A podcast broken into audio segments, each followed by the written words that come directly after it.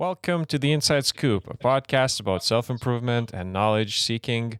Our aim is to explore a diverse range of topics and perform self-checks on whether we're being the best versions of ourselves every week. I'm your host, Marius Herbalas, and let's get started.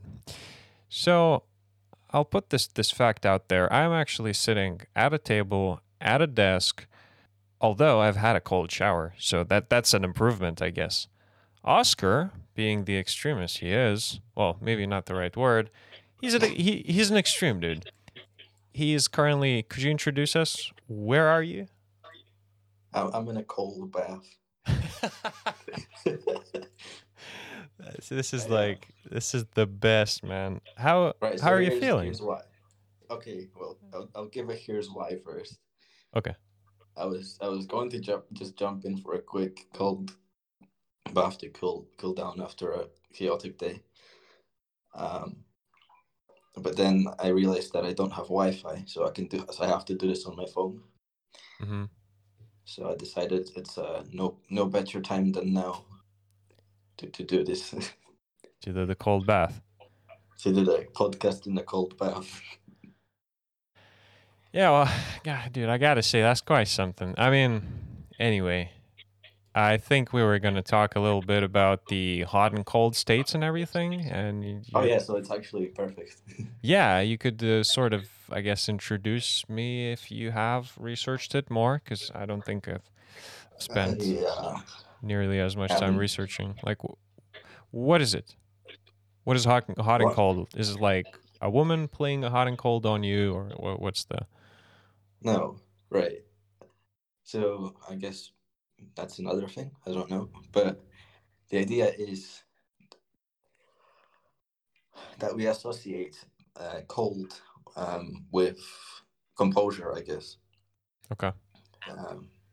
Like we tell people stay cool, stay frosty. To keep a cool head means to stay composed. And there's also the psychology of cold state and hot state. When you're in a hot state, it's called also an aroused state. You don't make very good decisions, as opposed to when you are in a cold state. So we somehow associate the temperature, cold, cool, with being composed. It's almost like they say hot-tempered. It's the hot-headed. I guess hot-headed, like. Yeah, I don't know if there's a word that says hot-tempered. It's probably like, yeah, we have to perform a check on this. Hot-tempered. Yeah, it is actually easily angered and quick-tempered. So, right. Wow. So I guess it's if you're in a hot state, it's a heightened emotional state. There's an idea in psychology of Freudian psychology, I think, of the ego and the superego or something. Actually, let's not actually go into that, because I forgot what they exactly were. Is there too cold of a state? Do you feel like the cold bath is actually affecting you negatively right now? Too cold of a state, yeah. Probably. That's probably a thing. Like, maybe it's impairing my cognitive ability. But I was having thoughts of maybe if you can get used to cold. So there's like an optimal temperature for cognitive ability. And it can be different for different people, perhaps. I've been kind of just reading abstracts of studies on this. So I haven't read any studies in full. That's what I'm looking to do. But I also wonder if you could possibly, by getting used to colder temperatures, minimize or lower that optimal temperature and increase that way your optimal cognitive ability as well, even more. So imagine right now, if I tried to sit in a cold bath and solve math problems, I probably would find that quite difficult. Yeah, because you're sort of feeling very uncomfortable, probably, right, in the first few times, at least, until you get used to them, I guess. Mm-hmm. Do you think it's possible to just, I'm always advocating the Zen way of just leave it as is, right? Just I mean, not the Zen way, but it's perfect as it is. Is there a way to put the temperature up so that not like the temperature, but your comfortable temperature up somehow? Because like now you're sort of bringing it down and you're getting used to being at a colder temperature. What about like just heating it all up and? Right, so that's a comfortable temperature, but like how we've been speaking about the cool head, right? Oh, right, but yeah, because then, okay. Right, so too hot of a temperature is associated with lower cognitive ability. Like your body has to work more to cool. Mm-hmm. But then also, when it's really cold, your body has to work to warm you up, right? Mm. But I wonder if you get comfortable with cold temperatures, you can become really cool. Ice cold, man.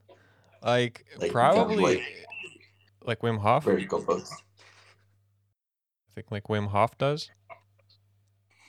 Yeah, I don't know much about the guy.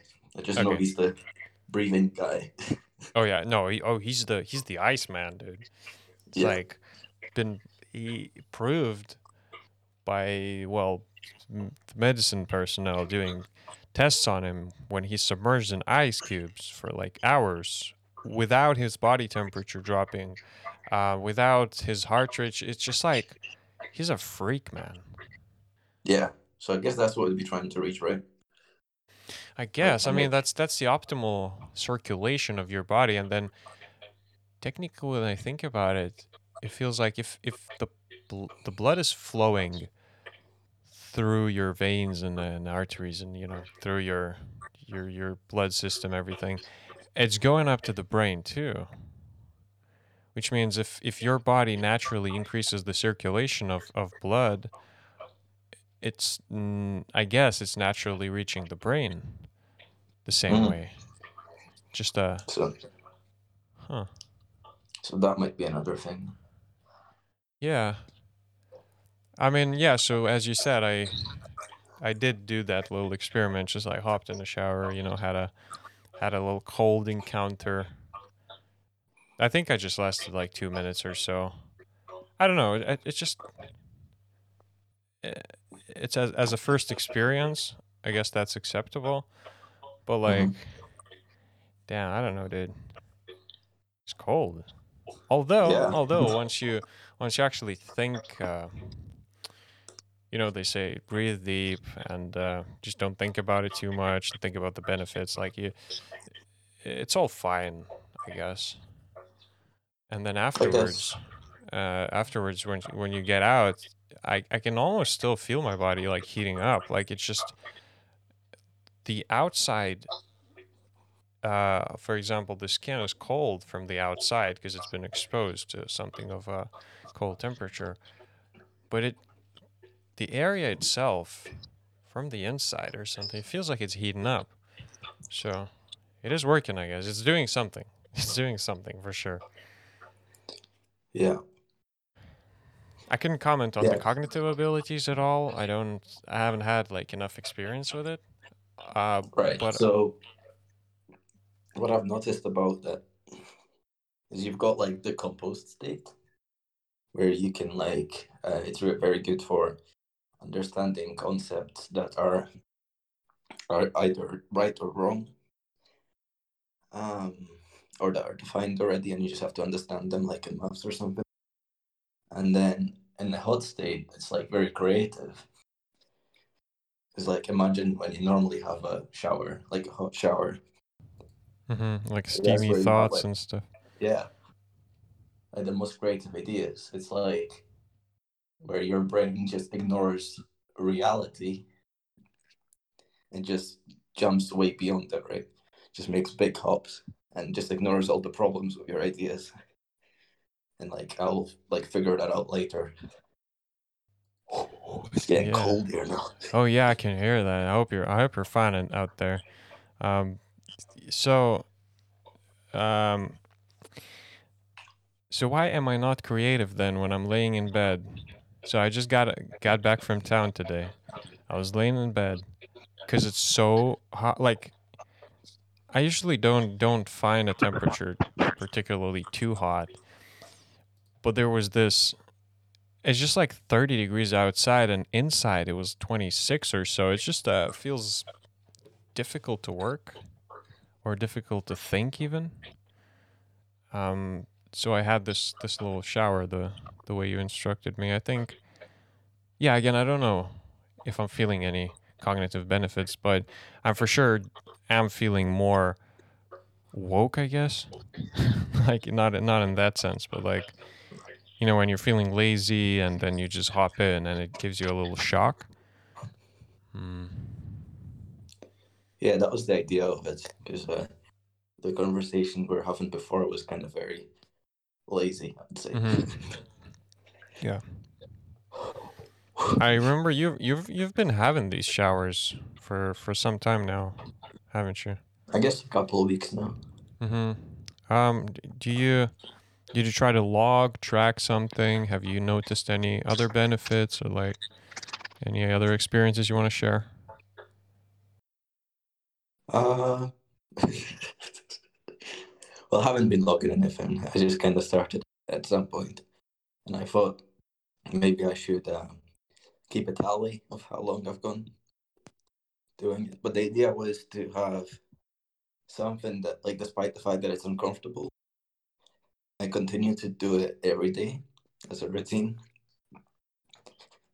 to kind of show that you can separate things from your emotional state and do them regardless, and show that, like, once you remove emotion from something,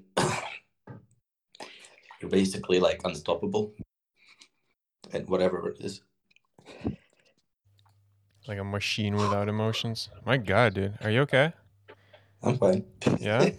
I mean, my body temperature is probably getting pretty low now, but yeah, pushing through that. I could only imagine once you get out, it's gonna feel hot, man. Damn. Mm-hmm. Imagine the cognitive boost you're gonna be getting right now. I mean, yeah. I don't know. The cognitive boost you're getting from the cold, I guess, but mm-hmm. Like it's not even. You know, the sensation when the hot cold water first hits you, it's not that, like, I'm past that since I went in the bath. Yeah, yeah. Right now, it's just more, I'm kind of freezing.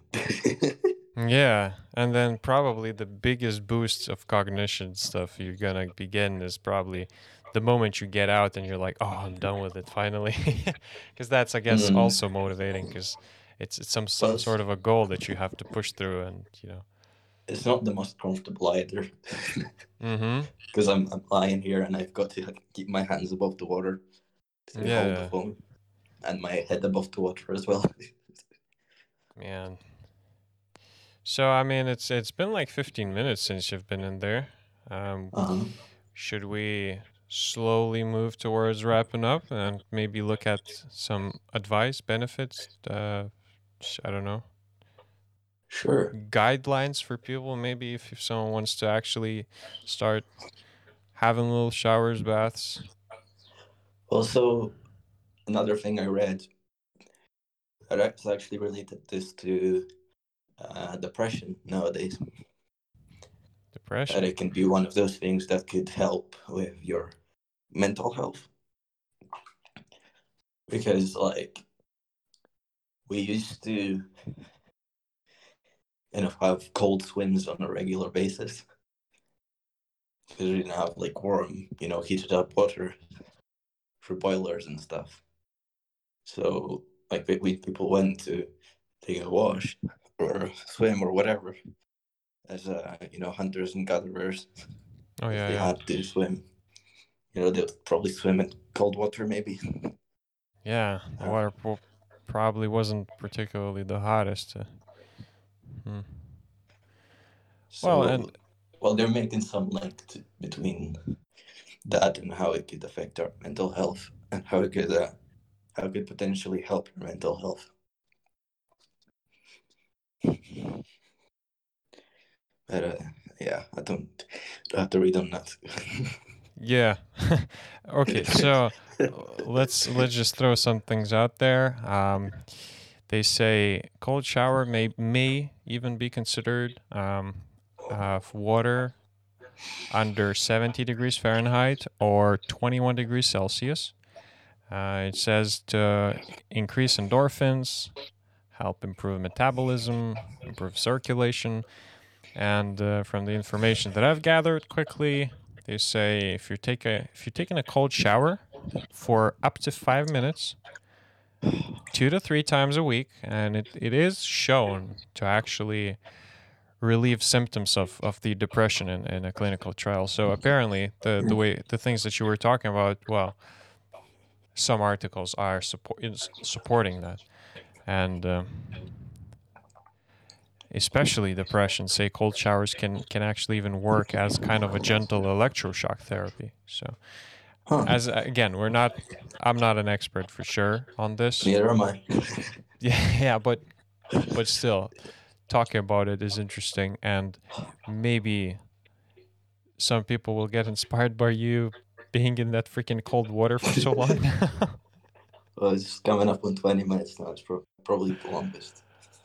Yeah, so anyway, I think it's about time. I think we'll see if the benefits outweigh the uncomfortable. I mean, usually if you're feeling uncomfortable, the benefits will probably actually be there. So yeah, well, anyway, that was us this week. A little experiment. And again, I think from the time you told me, you like, yo, go take a little shower, and me just laying there being lazy because it's so hot inside, outside, and we actually stepping out of the shower, I think I'm feeling better. It's probably undeniably better. Maybe it may be placebo, shouldn't be. I would imagine it's actually the way the body functions. But even if it is placebo, or just feeling better, feeling like challenge accepted and went through. Anyway, you're getting cold. People are getting bored. You know. Yeah, well, it's experimental. It is very experimental. Avant-garde. Novo. Anyway. Thank you, Oscar, for doing this experiment. Thank you, Marius. And... thanks, everyone, for listening, and see you next week, hopefully in a bit of a more comfortable conversation. Goodbye. See ya.